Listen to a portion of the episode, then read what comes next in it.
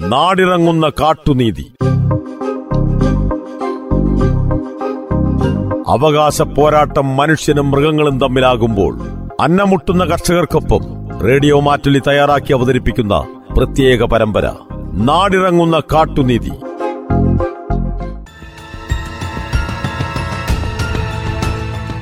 മനുഷ്യരുടെ സ്വൈര്യജീവിതത്തിലേക്ക് കാട്ടുമൃഗങ്ങൾ ഭീഷണിയായി എത്തുമ്പോൾ ജീവിതത്തിന്റെ വെളിച്ചത്തിലേക്ക് ഓടിയെടുക്കാൻ ശ്രമിക്കുന്ന ജനതയ്ക്ക് നാട്ടിൽ അവലംബിക്കാവുന്ന സാധ്യതകൾ പകർന്നു നൽകുകയാണ് നാടിറങ്ങുന്ന കാട്ടുനീതിയുടെ ഇന്നത്തെ അധ്യായത്തിലൂടെ.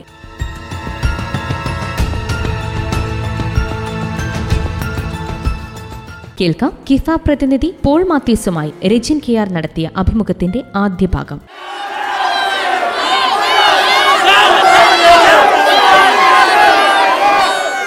സാർ നമസ്കാരം. നമസ്കാരം. ശരിക്കും നമ്മുടെ വയനാട്ടിൽ എന്തുകൊണ്ടാണ് ഇത്രത്തോളം വലിയ പ്രക്ഷോഭങ്ങൾ ഇന്ന് നടക്കുന്നത്?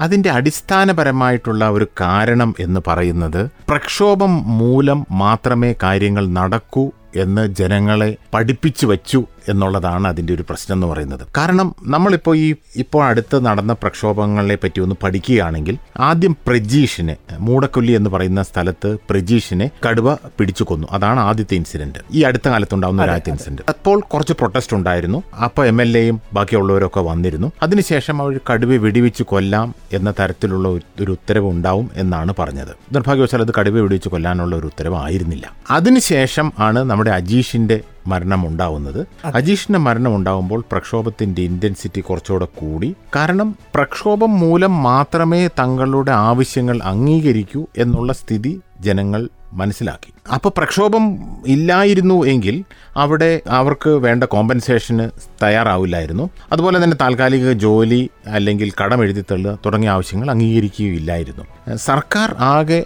കൊല്ലപ്പെട്ട ഒരാൾക്ക് കൊടുക്കുന്ന നഷ്ടപരിഹാരം എന്ന് പറയുന്നത് വെറും പത്ത് ലക്ഷം രൂപ മാത്രമാണ്. വേറെ യാതൊന്നും കിട്ടില്ല. ബാക്കിയെല്ലാം ചോദിച്ച് മേടിക്കണം എന്ന സ്ഥിതിയിലേക്ക് വരുന്നു. തന്നെയുമല്ല അജിയുടെ കേസിൽ ഉണ്ടായപ്പോൾ അത് ഞങ്ങൾ ശുപാർശ ചെയ്യാം എന്നായിരുന്നു പറഞ്ഞിരുന്നത്. പക്ഷെ ആ ശുപാർശകളൊന്നും നടന്നില്ല. നമുക്കറിയാം ഏതാണ്ട് ഒരു വർഷത്തിൽ കൂടുതലായി മാനന്തവാടി അടുത്തുള്ള സാലുവിനെ കടുവ ആക്രമണത്തിൽ കൊന്നപ്പോൾ പ്രത്യേകിച്ചൊന്നും എക്സ്ട്രാ ആയിട്ട് അവിടെ കിട്ടിയില്ല. ആകെ കിട്ടിയത് ഒരു താൽക്കാലിക ജോലിയും പത്ത് ലക്ഷം രൂപയും അഞ്ച് ലക്ഷം രൂപയുടെ കടങ്ങൾ എഴുതി തള്ളൽ മാത്രമായിരുന്നു. അതുകൊണ്ട് ശുപാർശ വർക്കൗട്ട് ആവില്ല എന്നുള്ളത് ജനങ്ങൾ മനസ്സിലാക്കി. അതുകൊണ്ട് തന്നെ പ്രക്ഷോഭത്തിലൂടെ മാത്രമേ കാര്യങ്ങൾ നടക്കൂ എന്ന് ജനങ്ങൾ മനസ്സിലാക്കി. അതുകൂടാതെ പുൽപ്പള്ളിയിൽ ഈ സംഭവം നടക്കുന്നപ്പോൾ എല്ലാ പാർട്ടിക്കാരും ഹർത്താൽ പ്രഖ്യാപിച്ചു. അപ്പോൾ ഹർത്താലിനെ ജനങ്ങൾ പിന്തള്ളി ജനങ്ങൾ അവിടെ ഒരുമിച്ച് കൂടുകയും ആ കൂടിയ സന്ദർഭത്തിൽ അന്ന് തന്നെ അവിടെ അങ്ങനെ ഡെഡ് ബോഡി പുൽപ്പള്ളി ടൗണിൽ ഇരിക്കുമ്പോൾ തന്നെ അതിന്റെ തൊട്ടടുത്ത് അമ്പത്താറ് എന്ന് പറയുന്ന സ്ഥലത്ത് കടുവ ഒരു മൂരിയെ പിടിക്കുകയും ചെയ്തു. അപ്പോൾ ആ മൂരിയെ അവർ പുൽപ്പള്ളി ടൗണിലേക്ക് കൊണ്ടുവരികയും ജനങ്ങളുടെ ക്ഷോഭം കൂടുകയും ചെയ്തു. അപ്പോൾ ആക്ച്വലി ഇപ്പോൾ സംഭവിച്ചിരിക്കുന്നത് എന്ന് വെച്ചാൽ പ്രക്ഷോഭം വഴി മാത്രമേ കാര്യങ്ങൾ നടക്കൂ എന്ന് ജനങ്ങൾ മനസ്സിലാക്കി. ശരിക്കും പ്രക്ഷോഭത്തിലൂടെയാണ് അധികാരികളുടെ ശ്രദ്ധയിലേക്ക് ഓരോ കാര്യങ്ങളും എത്തിക്കുക എന്നൊരു ബോധ്യം ജനങ്ങളിലേക്ക് ജനങ്ങളിലേക്ക് വന്നു. അതുകൊണ്ട് മാറ്റം ഉണ്ടായി. അതുകൊണ്ട് മാറ്റം ഉണ്ടായി എന്ന് പറഞ്ഞാൽ അമ്പത്താറിൽ പിന്നെയും കടുവ ഇറങ്ങി. അമ്പത്താറിൽ പിന്നെയും കടുവ ഇറങ്ങി. ഇപ്പൊ അവിടെ കടുവയെ മയക്കുവെടി വെക്കാനുള്ള കാര്യങ്ങൾ ചെയ്യാണ് അടുത്ത കാലത്തൊന്നും കടുവയെ അങ്ങനെ മയക്കുവെടി വെക്കാനുള്ള കാര്യം ഉണ്ടായിട്ടില്ല.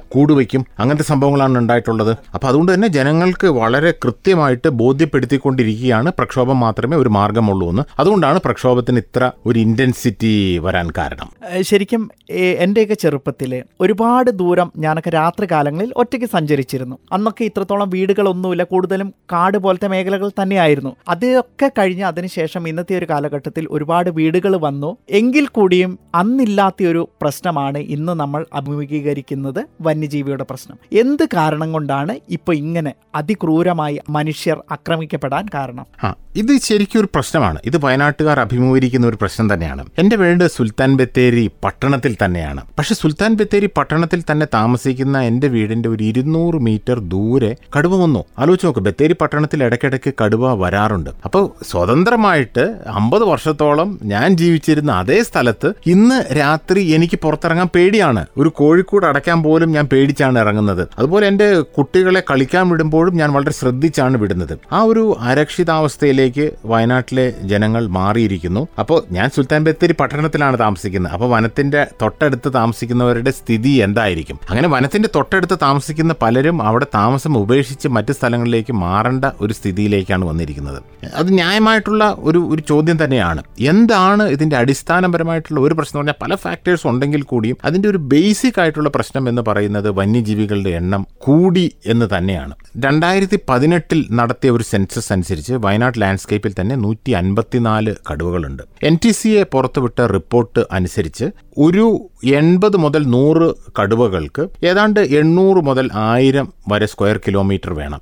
സ്ക്വയർ കിലോമീറ്റർ എന്ന് പറയുന്നത് അതൊരു ഇൻവയലേറ്റ് സ്പേസ് ആയിരിക്കണം. അതായത് ജനങ്ങൾ തൊടാത്ത റോഡൊന്നും ഇല്ലാത്ത സ്പേസ് ആയിരിക്കണം. അതായത് നമ്മുടെ ഇവിടുത്തെ ബഫർ സോണും നമ്മുടെ ഇവിടുത്തെ ജനങ്ങൾ ഉള്ള റോഡും എല്ലാം കൂടെ കൺസിഡർ ചെയ്യുമ്പോൾ ഏതാണ്ട് ഒരു ഇരുപത് സ്ക്വയർ കിലോമീറ്റർ ഒരു കടുവയ്ക്ക് വേണം. വയനാട് വന്യജീവി സങ്കേതത്തിന്റെ വിസ്തീർണം എന്ന് പറയുന്നത് മുന്നൂറ്റി നാൽപ്പത്തിനാല് സ്ക്വയർ കിലോമീറ്റർ ആണ് അപ്പോൾ അതുകൊണ്ട് തന്നെ അവിടെ ഉൾക്കൊള്ളിക്കാൻ പറ്റുന്ന മാക്സിമം കടുവകൾ പതിനേഴാണ്. പോട്ടെ അതിന്റെ ചുറ്റുമുള്ള വനങ്ങളെല്ലാം കൂടെ കൂടി മുപ്പത് കടുവകളെ ഉൾക്കൊള്ളിക്കാം എന്ന് നമ്മൾ വിചാരിക്കാം. നമ്മുടെ വയനാട്ടിൽ മാക്സിമം മാക്സിമം പക്ഷെ നമ്മുടെ കണക്ക് രണ്ടായിരത്തി പതിനെട്ടിലെ കണക്ക് എന്ന് പറയുന്നത് നൂറ്റി അൻപത്തിനാലാണ് രണ്ടായിരത്തി ഇരുപത്തിരണ്ടിൽ വീണ്ടും ഒരു സെൻസസ് നടക്കുന്നപ്പോൾ അത് എൺപതോളമായി അവർ ചുരുക്കി കണക്ക് കാണിച്ചിട്ടുണ്ട്. പക്ഷെ ആ കണക്ക് നമുക്ക് വിശ്വസിക്കാവുന്ന ഒരു കണക്കല്ല. കാരണം അതായിരുന്നു കണക്കെങ്കിൽ കടുവയുടെ ആക്രമണം കുറയണമായിരുന്നു. പക്ഷെ അങ്ങനെ കുറഞ്ഞിട്ടില്ല. അപ്പോൾ അതുകൊണ്ട് തന്നെ ഈ നൂറ്റി അമ്പത്തിനാലോ അതിൽ കൂടുതലോ കടുവകൾ നിലവിൽ വയനാട്ടിലുണ്ട്. കടുവകളുടെ ഒരു പ്രശ്നം എന്ന് പറയുന്നത് കടുവകൾ ടെറിട്ടോറിയൽ ആണ്. അതായത് ഒരു കടുവ നിൽക്കുന്ന സ്ഥലത്ത് വേറൊരു കടുവയെ അടുപ്പിക്കില്ല. ആപ്പാടെ രണ്ട് കടുവകൾ അടുത്ത് വരാനുള്ള സാധ്യത എന്ന് പറയുന്നത് അമ്മ തള്ളക്കടുവയും കുഞ്ഞുങ്ങളും നിൽക്കുമ്പോഴോ അല്ലെങ്കിൽ മെയ്റ്റിംഗ് സമയത്ത് മാത്രമാണ് രണ്ട് കടുവകൾ ഒരുമിച്ച് കാണുന്നത്. അല്ലെങ്കിൽ കടുവകൾ ടെറിട്ടോറിയലാണ്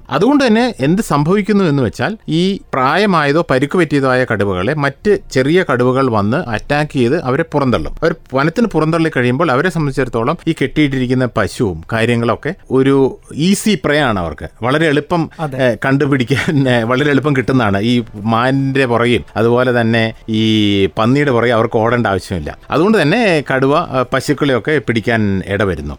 ഞാൻ ഈ വിഷയത്തെ പറ്റി പറയുന്നത് നമ്മുടെ സ്ഥിതിവിശേഷം എന്ന് പറയുന്നത് ഒരു ടൈറ്റാനിക് മുങ്ങിയ ഒരു സ്ഥിതിവിശേഷത്തോടാണ് ഞാൻ പലപ്പോഴും കമ്പയർ ചെയ്യാറുള്ളത്. കാരണം ടൈറ്റാനിക് ഓടിക്കൊണ്ടിരുന്നപ്പോൾ ഒരു പക്ഷേ അവിടെ ചെറിയ ചെറിയ മഞ്ഞുപാളികൾ അവിടെ കണ്ടു കാണും. അപ്പോൾ ഈ ക്രൂ നോക്കി ഈ ചെറിയ മഞ്ഞുപാളികളെ കണ്ടപ്പോൾ അവർ നോക്കിയപ്പോൾ വിചാരിച്ചു ഇത് വലിയ പ്രശ്നമില്ലല്ലോ ചെറിയ മഞ്ഞുപാളികളല്ലേ? പിന്നെ കോൺഫിഡൻസും കൂടി. ചെറിയ മഞ്ഞുപാളികൾ വന്നു കപ്പലിനൊന്നും പറ്റിയില്ല കോൺഫിഡൻസും കൂടി. കുറച്ചുകൂടെ ദൂരം പോകുമ്പോൾ അവർ ഒരു പക്ഷേ വലിയ കുറച്ചുകൂടെ വലിയ മഞ്ഞുപാളികൾ കണ്ടു കാണും. അപ്പോൾ അവരുടെ കോൺഫിഡൻസ് പിന്നെയും കൂടുകയാണ്. ഇതുവരെ പ്രശ്നമൊന്നും പറ്റിയിട്ടില്ലല്ലോ എന്ന് വിചാരിച്ച് അവരുടെ കോൺഫിഡൻസ് പിന്നെയും കൂടുകയാണ്. അതിനുശേഷം കുറച്ചുകൂടെ പോകുമ്പോഴാണ് നമ്മളൊരു വലിയ ഒരു മല കാണുകയും അതിന്റെ ഫലമായിട്ട് ടൈറ്റാനിക് മുങ്ങിപ്പോവുകയും ചെയ്തിരുന്നത്. നമ്മുടെ ഇവിടുത്തെ സ്ഥിതിവിശേഷം ഏതാണ്ട് ഇങ്ങനെയൊക്കെ തന്നെയാണ്. ആദ്യം തന്നെ കടുവകൾ ജനവാസ മേഖലയിലേക്ക് ഇറങ്ങി കടുവകളെ അവിടെ കണ്ടു ഇവിടെ കണ്ടു എന്ന് വിചാരിക്കുമ്പോൾ നമ്മൾ വിചാരിക്കും കുഴപ്പമില്ലോ. കടുവകൾ നമ്മളിവിടെയൊക്കെ കണ്ടു പ്രശ്നമൊന്നും ഇല്ലല്ലോ. അതുകൊണ്ട് നമുക്ക് പ്രത്യേകിച്ച് ഒന്നും ചെയ്യാനില്ല എന്ന് പറയുകയും അവിടെയുള്ള ജനങ്ങൾക്ക് ഒരു കോൺഫിഡൻസ് ഒന്നുകൂടെ കൂടുകയാണ് ചെയ്യുന്നത്. കാരണം കടുവ ഇവിടെ ഇവിടെയൊക്കെ കടുവ കണ്ടിട്ട് നമുക്ക് പ്രശ്നമില്ല. ഒരു പട്ടിയെ കാണുന്ന ലാഭത്തോടെ ചിലപ്പോൾ കടുവയെ കാണും. അതിനുശേഷമുള്ള സ്റ്റെപ്പ് എന്ന് പറയുന്നത് കടുവ വളർത്തുമൃഗത്തെ ആക്രമിക്കുന്നതായിരിക്കും. അപ്പോഴും പണം വേണം എന്ന് ജനങ്ങൾ പറയുമെങ്കിൽ കൂടിയും കോൺഫിഡൻസ് ഒന്നുകൂടെ കൂടും. കടുവ വളർത്തുമൃഗത്തെ ആക്രമിച്ചു. പക്ഷെ ഞങ്ങൾക്ക് പ്രശ്നമൊന്നുമില്ലല്ലോ എന്നുള്ളൊരു സ്ഥിതിയിലേക്ക് പോകും. അതെല്ലാം കഴിയുമ്പോഴാണ് കടുവ ഒരാളെ പിടിക്കുന്നത്. ഇതെല്ലാം ഒരു പ്രപ്പോർഷൻ അനുസരിച്ചാണ്. ഇത്ര കടുവകളെ നമ്മൾ കാണുമ്പോൾ അതിൽ ഇത്ര കടുവ വളർത്തുമുഖത്തെ പിടിക്കും. ഇത്ര കടുവ വളർത്തുമുഖത്തെ പിടിക്കുമ്പോൾ അതിൽ മനുഷ്യരെ കൊല്ലുന്ന കുറേ ഇൻസിഡൻസ് ഉണ്ടാവും. അതായത് കടുവയുടെ സൈറ്റിംഗ് കൂടുമ്പോൾ നമ്മൾ നോക്കിക്കൊള്ളുക കടുവകൾ വളർത്തുമൃഗത്തെ പിടിക്കുന്നത് കൂടും. കടുവകൾ വളർത്തുമൃഗത്തെ പിടിക്കുന്നത് കൂടുമ്പോൾ നെക്സ്റ്റ് സ്റ്റെപ്പ് എന്ന് പറയുന്നത് മനുഷ്യരെ ആക്രമിക്കുന്നതായിരിക്കും. അത് കടുവയുടെ വിഷയം. ആനയുടെ വിഷയത്തിൽ സമാനമാണ്. ആനയുടെ വിഷയത്തിൽ സമാനമാണ് എന്ന് മാത്രവുമല്ല മറ്റ് ചില പ്രശ്നങ്ങളും കൂടി ആനയുടെ വിഷയത്തിൽ ഉണ്ടായിട്ടുണ്ട്. അതായത് നമ്മുടെ അടുത്ത് സക്ലേഷ്പൂർ എന്ന് പറയുന്ന ഒരു സ്ഥലമുണ്ട്. ബേലൂർ സക്ലേഷ്പൂർ ഹസൻ ജില്ലയിലാണ്. അവിടെ കാപ്പിത്തോട്ടങ്ങളാണുള്ളത്. ഉള്ളത് അവിടെ ഒരു പുഴയുടെ ഒരു അണക്കെട്ടിന്റെ തീരത്ത് ആയതുകൊണ്ട് തന്നെ അവിടെ ധാരാളം ആനകൾ ഉള്ള ഒരു സ്ഥലമാണ്. അവിടുത്തെ പ്രശ്നം എന്ന് പറയുന്നത് ഏതാണ്ട് നാൽപ്പത്തിയേഴ് പേരെയാണ് ആന അഞ്ചു വർഷം മുമ്പ് ഒരു വർഷം തന്നെ കൊന്നത്. അവിടെയുള്ള ആളുകൾ നമ്മുടെ അത്രയും ടോളറൻസ് ഉള്ളവരല്ല. അവർ ഏതാണ്ട് ഇരുപത് ആനകളെ കൊല്ലുകയും ചെയ്തു. അതിനുശേഷം കർണാടക സർക്കാർ അപ്പോൾ ഏറ്റവും കൂടുതൽ കർണാടകത്തിൽ ഏറ്റവും കൂടുതൽ കോൺഫ്ലിക്റ്റ് ഉണ്ടായ ഒരു സ്ഥലമായിരുന്നു ഈ ബേലൂർ സക്ലേഷ്പൂർ എന്ന് പറയുന്ന ആ ഏരിയ ഹസൻ ജില്ലയിൽ അവിടെ തന്നെ അവർ ഈ ആനകളെ പിടിച്ച് പല സ്ഥലത്തേക്ക് മാറ്റുകയും ഈ ആനകൾ തിരിച്ച് അങ്ങോട്ട് വന്ന സ്ഥിതിവിശേഷമാണ് ഉണ്ടായത്. അപ്പോൾ നമ്മുടെ ഇവിടെ കേട്ടുള്ള ബേലൂർ മഖ്ന എന്ന് പറയുന്ന ആന അവിടെ നിന്ന് ഹസൻ ജില്ലയിൽ നിന്ന് വന്നിട്ടുള്ള ആനയാണ് ഈ ആനകളുടെ ഒരു പ്രത്യേകത എന്ന് പറയുന്നത് ഇവർക്ക് വനത്തിൽ പോകാൻ ഇഷ്ടമില്ല. അവർക്ക് ഈ കാപ്പിത്തോട്ടത്തിൽ ഒക്കെ നിൽക്കാനാണ് ഇഷ്ടം. കാരണം ഇഷ്ടംപോലെ വെള്ളമുണ്ട് തീറ്റ കിട്ടും. അതുകൊണ്ട് അതാണ് അവരുടെ അക്കംസ്റ്റംഡായി ഈ ആനകൾ എന്ന് പറയുന്ന ജീവി ഒരുപാട് നമുക്കറിയാം. ഒരുപാട് മെമ്മറി ഉള്ള ജീവികളാണ്. അപ്പോൾ അവർക്ക് കേഡ്സ് തമ്മിൽ കമ്മ്യൂണിക്കേറ്റ് ചെയ്യുകയൊക്കെ ചെയ്യും. അതുകൊണ്ട് തന്നെ അവിടെ നിന്ന് വിട്ട ആനകൾക്ക് വനത്തിനേക്കാൾ കൂടുതൽ താല്പര്യം നമ്മുടെ കാപ്പിത്തോട്ടങ്ങളിലായിരിക്കും. അതുകൊണ്ട് തന്നെ ഈ ആന ഇപ്പോൾ ബേലൂർ മഖ്ന എന്ന് പറയുന്ന ആനയെ വനത്തിൽ അധികം നിൽക്കില്ല. ഇപ്പോൾ വനത്തിൽ പോയാലും അത് തിരിച്ച് ജനവാസ മേഖലയിൽ വന്ന് പ്രശ്നം ഉണ്ടാക്കും അപ്പോൾ അങ്ങനെ അവിടെ നിന്ന് റേഡിയോ കോളർ ഘടിപ്പിച്ച് നമ്മുടെ സ്ഥലത്തേക്ക് വിട്ടിട്ടുള്ള ആനകളുണ്ട്.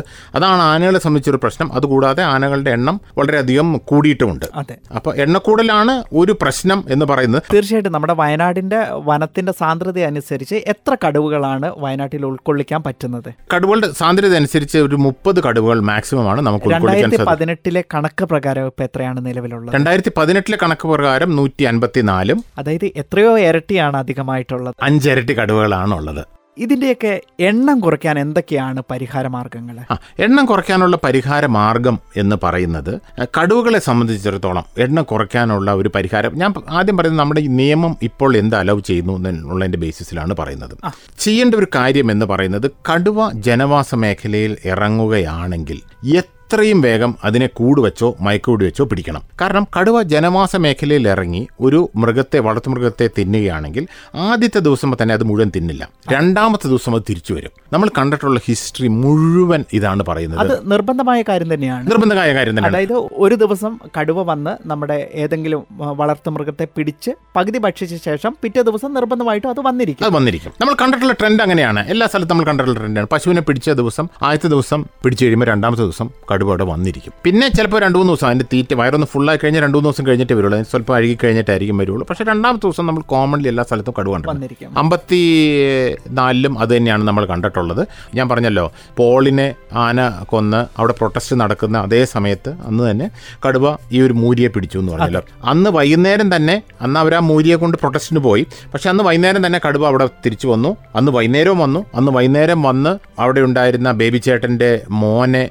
വണ്ടിയിൽ പാസ് ചെയ്യുന്നതിന്റെ ഇടയ്ക്ക് കടുവ അക്രോസ് ചാടി പുള്ളിക്ക് ആക്സിഡന്റ് അനീഷിന് ആക്സിഡന്റ് അതെ. അതെ. അനീഷിന് ആക്സിഡന്റ് ആയി. ഞാൻ ഈ അനീഷിനെ ബത്തേരി താലൂക്ക് ആശുപത്രിയിൽ പോയി കണ്ടിരുന്നു. അപ്പോൾ ആക്സിഡന്റ് ആയി. അപ്പോൾ എന്തുകൊട്ടെ അന്ന് അന്ന് വന്നു അന്ന് രാത്രി തന്നെ അവിടുന്ന് വേറൊരു പോത്തും കുട്ടിയെ പിടിച്ചു. അത് കടുവ റിപ്പീറ്റഡ് ആയിട്ടൊരു സ്ഥലത്ത് വരും. അതുകൊണ്ട് തന്നെ ആ കടുവയെ കൂട് വെച്ച് ആദ്യത്തെ ദിവസം തന്നെ പിടിക്കാൻ വളരെ എളുപ്പമാണ്.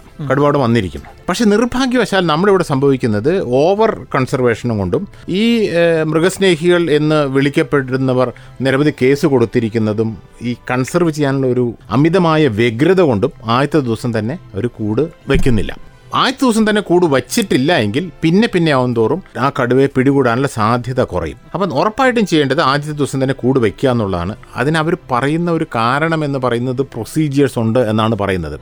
പക്ഷേ വാസ്തവത്തിൽ അത് ശരിയല്ല. പ്രൊസീജിയേഴ്സ് ഇല്ല. കാരണം നമ്മുടെ ഇപ്പോൾ പുതിയ ഭാരതീയ ന്യായ എന്ന് പറഞ്ഞ പുതിയ നിയമം അനുസരിച്ച് ഡിജിറ്റൽ എവിഡൻസിന് സാധാരണ എവിഡൻസിന്റെ അതേ വാലിഡിറ്റി ഉണ്ട്. ഇപ്പോൾ സംഭവിക്കുന്നത് കടുവ എസ് ഒ പി കമ്മിറ്റിക്കാരുടെ ഓരോരുത്തരുടെ ഒപ്പ് മേടിക്കാൻ പല സ്ഥലങ്ങളിലേക്കും വണ്ടി ഓടിച്ചു പോവുകയും അതുകൊണ്ട് തന്നെ മണിക്കൂറുകളോളം താമസം വരികയാണ് ചെയ്യുന്നത്. എന്നാൽ അതിൽ ഇതിന്റെ ഒന്നും ആവശ്യമില്ല. ചീഫ് വൈൽഡ് ലൈഫ് വാർഡിനെയും ഉദ്യോഗസ്ഥരെയും ജനപ്രതിനിധികളെ ഉൾപ്പെടിച്ച് ഒരു വാട്സാപ്പ് ഗ്രൂപ്പിലിട്ട് നിങ്ങളിത് സമ്മതിക്കുന്നുണ്ടോ? കൂടുതൽ പിടിക്കാൻ സമ്മതിക്കുന്നുണ്ടോ എന്ന് ചോദിച്ച് ഒരു യെസ് യെസ് യെസ് പറഞ്ഞാൽ ഒപ്പിട്ടുന്നതിന്റെ സെയിം ഈക്വലന്റ് വാലിഡിറ്റി ആണുള്ളത്. അങ്ങനെ ആകുമ്പോൾ എത്രയും പെട്ടെന്ന് കടുവ ഒരു ജനവാസ മേഖലയിൽ ഇറങ്ങിയാൽ ഒരു വളർത്തുമൃഗത്തെ പിടിച്ചാൽ രണ്ട് മണിക്കൂറിനകം അവിടെ കൂട് വയ്ക്കും എന്ന ഒരു സ്റ്റാൻഡേർഡ് പ്രൊസീജിയർ നമ്മുടെ ഇവിടെ ഇംപ്ലിമെന്റ് ചെയ്തിരിക്കണം. അതിന് എൻ ടി സിയുടെ നിയമങ്ങൾ നാഷണൽ ടൈഗർ കൺസർവേറ്റീവ് അതോറിറ്റി അതായത് കേന്ദ്ര കടുവ സംരക്ഷണ സമിതിയുടെ യാതൊരു അംഗീകാരത്തിന്റെ ആവശ്യമില്ല. അവരുടെ എസ് ഒപ്പിൽ വളരെ കൃത്യമായിട്ട് പറയുന്നുണ്ട്. അപ്പം മണിക്കൂറുകൾക്കും കടുവയെ നമ്മൾ കൂടുവെച്ച് പിടിക്കണം. പിടിച്ചിട്ട് നമ്മൾ മാറ്റണം. മാറ്റിയിട്ട് ഇനി എന്താ ചെയ്യാന്നുള്ളതാണ് ചോദ്യം. എന്താ ചെയ്യാന്ന് വെച്ചാൽ കടുവകൾ നമുക്ക് രണ്ട് കാറ്റഗറി ആയിട്ട് തിരിക്കാം. ഒന്ന് ഒരു പന്ത്രണ്ട് വയസ്സോളം പ്രായമുള്ള കടുവകളെയാണ്. ഈ കടുവകൾക്ക് വനത്തിൽ സാധാരണ നാച്ചുറലി അതിന് ഒന്നും ചെയ്യാൻ പറ്റാത്ത സ്ഥിതിയാണ്. ആ കടുവകളെ നമ്മൾ ഒന്നെങ്കിൽ സഫാരി പാർക്കുകളിലേക്ക് മാറ്റണം. പുതിയ സഫാരി പാർക്ക് ഉണ്ടാക്കിയോ സൂവറിലേക്ക് മാറ്റിയോ എന്തെങ്കിലും ചെയ്യണം. നമുക്കിവിടെ ആക്ച്വലി സഫാരി പാർക്ക് ഉണ്ടാക്കാവുന്നുള്ളൂ. നമുക്ക് അതിന്റെ ലോങ് ടേം സൊല്യൂഷനിൽ പറയാം. നമ്മുടെ തായ്ലൻഡൊക്കെ വളരെ എഫക്റ്റീവായിട്ട് ചെയ്യുന്നുണ്ട്. നമുക്ക് അവിടെ കടുവകളെ തൊടാം തലോടാം കടുവകളെ മടിയിൽ വെക്കാം ഇതൊക്കെ ചെയ്യാം. ഇതൊക്കെ വളരെ വരുമാനം ഉണ്ടാക്കുന്ന സംഭവങ്ങളാണ്. അതുപോലെ തന്നെയല്ല ഇങ്ങനെ ഡിസേബിൾഡ് ആയിട്ടുള്ള കടുവകളെ കൊന്നു കൊന്നുകളയാം എന്ന് പോലും എൻ ടി സിയുടെ ഗൈഡ് ലൈൻസിൽ ഉണ്ട്. അത് ചെയ്യാൻ പറ്റും. അപ്പോൾ പ്രായമായ കടുവകളെ തിരിച്ച് വനത്തിലോട്ട് വിട്ടിട്ട് കാര്യമില്ല. ഇനി പ്രായം കുറഞ്ഞ കടുവകൾ എന്ത് ചെയ്യുന്നുള്ളതാണ് ക്വസ്റ്റ്യൻ കാരണം നമ്മുടെ ഇവിടെ എണ്ണം കുറയ്ക്കാണ്ട് നിവൃത്തിയില്ല. അപ്പോൾ പ്രായം കുറഞ്ഞ കടുവകളെ ചെയ്യാൻ പറ്റുന്ന കാര്യം എന്ന് പറയുന്നത് മറ്റ് സംസ്ഥാനങ്ങളിൽ ഇപ്പോൾ പല സംസ്ഥാനങ്ങളിലും കടുവ സാന്ദ്രത വളരെ കുറഞ്ഞ ടൈഗർ റിസർവ്സ് ഉണ്ട് കടുവ സങ്കേതങ്ങളുണ്ട്. അങ്ങോട്ട് ഇവിടുത്തെ കടുവകളെ ട്രാൻസ്ലൊക്കേറ്റ് ചെയ്യാം. അതിനും കേന്ദ്ര സർക്കാരിന്റെ നിയമം ഒരു പ്രശ്നമല്ല. കാരണം ഇതിനു വേണ്ടി തന്നെ ഒരു എസ് ഒ പി ഉണ്ട് സ്റ്റാൻഡേർഡ് ഓപ്പറേറ്റിംഗ് പ്രൊസീജിയർ ഉണ്ട്. ഒരു കടുവകളെ ഒരു സ്ഥലത്തു നിന്ന് ഒരു ലാൻഡ്സ്കേപ്പ് ഏരിയയിൽ നിന്ന് മറ്റൊരു ഏരിയയിലേക്ക് മാറ്റാൻ വേണ്ട ഗൈഡ് ലൈൻസ് എല്ലാം തന്നെ അതിൽ ഉൾപ്പെട്ടിട്ടുണ്ട്. അതിൽ കൃത്യമായിട്ട് പറയുന്നുണ്ട്. അതുപോലെ തന്നെ വന്യജീവി സംരക്ഷണ നിയമത്തിലെ എഴുപത്തിരണ്ടിലെ വന്യജീവി സംരക്ഷണ നിയമത്തിലെ ട്വൽവ് ബി ബി എന്ന് പറയുന്ന പുതിയ പ്രൊസീജിയർ അനുസരിച്ചും ഇത് ചെയ്യാവുന്നതാണ്. ഇതിനാകെ ചെയ്യേണ്ടത് സംസ്ഥാന സർക്കാർ എൻ ടി സിയെ കടുവ സംരക്ഷണ സമിതിയായിട്ട് ബന്ധപ്പെട്ട് ഒരു പെർമിഷൻ മേടിക്കാമെന്ന് മാത്രമേ ഉള്ളൂ. പെർമിഷൻ മേടിച്ച് മറ്റ് സംസ്ഥാനങ്ങളിലെ കടുവ സങ്കേതവുമായിട്ട് ബന്ധപ്പെടുകയാണെങ്കിൽ ഇവിടുന്ന് പിടിക്കുന്ന കടുവകളെ അവിടെ മാറ്റാൻ പറ്റും. അപ്പം അങ്ങനെയാണ് നമുക്ക് കടുവകളുടെ എണ്ണം കുറയ്ക്കാൻ പറ്റുന്നത്. ഇനി നമുക്ക് ആനകളുടെ വിഷയത്തിലേക്ക് വരാം. ആനകളുടെ വിഷയത്തിലേക്ക് വരാം. ആനകളുടെ വിഷയം എന്ന് പറയുന്നത് ചില ആനകളാണ് പ്രശ്നക്കാരായിട്ടുള്ള ആനകൾ. എല്ലാ ആനകളും പ്രശ്നക്കാരല്ല. നമ്മളുടെ ഒരു പ്രശ്നം എന്ന് പറയുന്നത് നമ്മൾ ഈ ആനകളെയെല്ലാം കൺസേർവ് ചെയ്യാനുള്ള വ്യഗ്രത കൊണ്ട് നമ്മൾ എല്ലാ ആനകളെയും സംരക്ഷിക്കണം എന്ന് വിചാരിക്കുന്നു. ആക്ച്വലി അതിന്റെ ആവശ്യമില്ല. ഇങ്ങനെ പ്രശ്നക്കാരായ ആനയെ അവിടുന്ന് മാറ്റണം. നമുക്കറിയാം ഇപ്പോൾ ഇടുക്കി കേസിൽ അരിക്കൊമ്പൻ എന്ന ആനയെ കൂട്ടിലിടാൻ വേണ്ടി എന്തുമാത്രം കേസുകളാണ് അവിടെ പോയിട്ടുള്ളത്. വാസ്തവത്തിൽ അത് ആനകൾ എന്ന സ്പീഷീസിന് നല്ല പക്ഷേ എനിവേ ആ പ്രശ്നക്കാരായ ആനകളെ ഐഡന്റിഫൈ ചെയ്ത് അവിടുന്ന് മാറ്റുക എന്നുള്ളതാണ് അതിന്റെ ഒരു പോം വഴി. അപ്പോൾ ആ ആനകളെ പിടിച്ച് നം പ്രശ്നക്കാരായ ആനകളെ ഒരു പ്രശ്നമുള്ള സ്ഥലത്ത് നിന്ന് വേറൊരു പ്രശ്നമുള്ള സ്ഥലത്തേക്ക് മാറ്റിയിട്ട് പ്രത്യേകിച്ച് കാര്യമൊന്നുമില്ല. അതിലും ഗൈഡ് ലൈൻസ് ഉണ്ട് കേന്ദ്ര വനം പരിസ്ഥിതി മന്ത്രാലയത്തിന്റെ ഗൈഡ് ലൈൻസ് ഉണ്ട്. ആ ഗൈഡ് ലൈൻസിൽ പറയുന്നത് ഈ ആനകളെ നമ്മൾ മാറ്റുകയാണെങ്കിൽ മുന്നൂറ് നാനൂറ് കിലോമീറ്റർ ദൂരം മാറ്റണം എന്നാണ് പറയുന്നത്. അല്ലെങ്കിൽ അതിനെ കൂട്ടിലിടാം. എക്സെപ്ഷൻ സിറ്റുവേഷനിൽ കൂട്ടിലിടാൻ വളരെ കൃത്യമായിട്ട് ആ ഗൈഡ് ലൈൻസിൽ പറയുന്നുണ്ട്. തന്നെയുമല്ല വളരെ കൃത്യമായിട്ട് ആ ഗൈഡ് ലൈൻസിൽ പറയുന്നത് നാട്ടിൻ പ്രദേശത്ത് സ്ഥിരമായി കണ്ടുവരുന്ന ആനകളെ മൊത്തത്തിൽ തന്നെ അവിടുന്ന് പിടിച്ച് മാറ്റുകയാണ് ചെയ്യേണ്ടതെന്നാണ് ആ ഗൈഡ് ലൈൻസിൽ പറയുന്നത്. പല കാറ്റഗറി ആയിട്ട് ആനകൾ താമസിക്കുന്ന സ്ഥലത്തെ വെച്ചിട്ടുണ്ട്. അപ്പോൾ നാട്ടിൻ പ്രദേശത്ത് ചില ആനകളൊക്കെ സ്ഥിരമായ നാട്ടിൻ പ്രദേശത്ത് തമ്പടിക്കുന്ന ആനകളാണ്. ആ കൂട്ടം അടക്കം അതിനെ അവിടെ നിന്ന് പിടിച്ചു മാറ്റി മറ്റുള്ള സ്ഥലങ്ങളിലേക്ക് മാറ്റണം എന്നാണ് പറയുന്നത്. ഇത്രയും നിയമം നിലനിൽക്കുന്ന അവസരത്തിലും ഇതൊന്നും പ്രാബല്യത്തിൽ വരുന്നില്ല എന്നതൊരു പ്രശസ്തമായ കാര്യം തന്നെയാണ്. അതാണ് ആ പ്രശ്നം.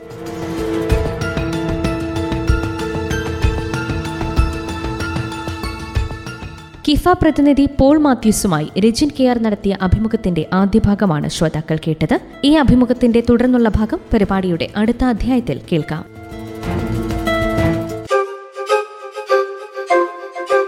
നാടിറങ്ങുന്ന കാട്ടുനീതി.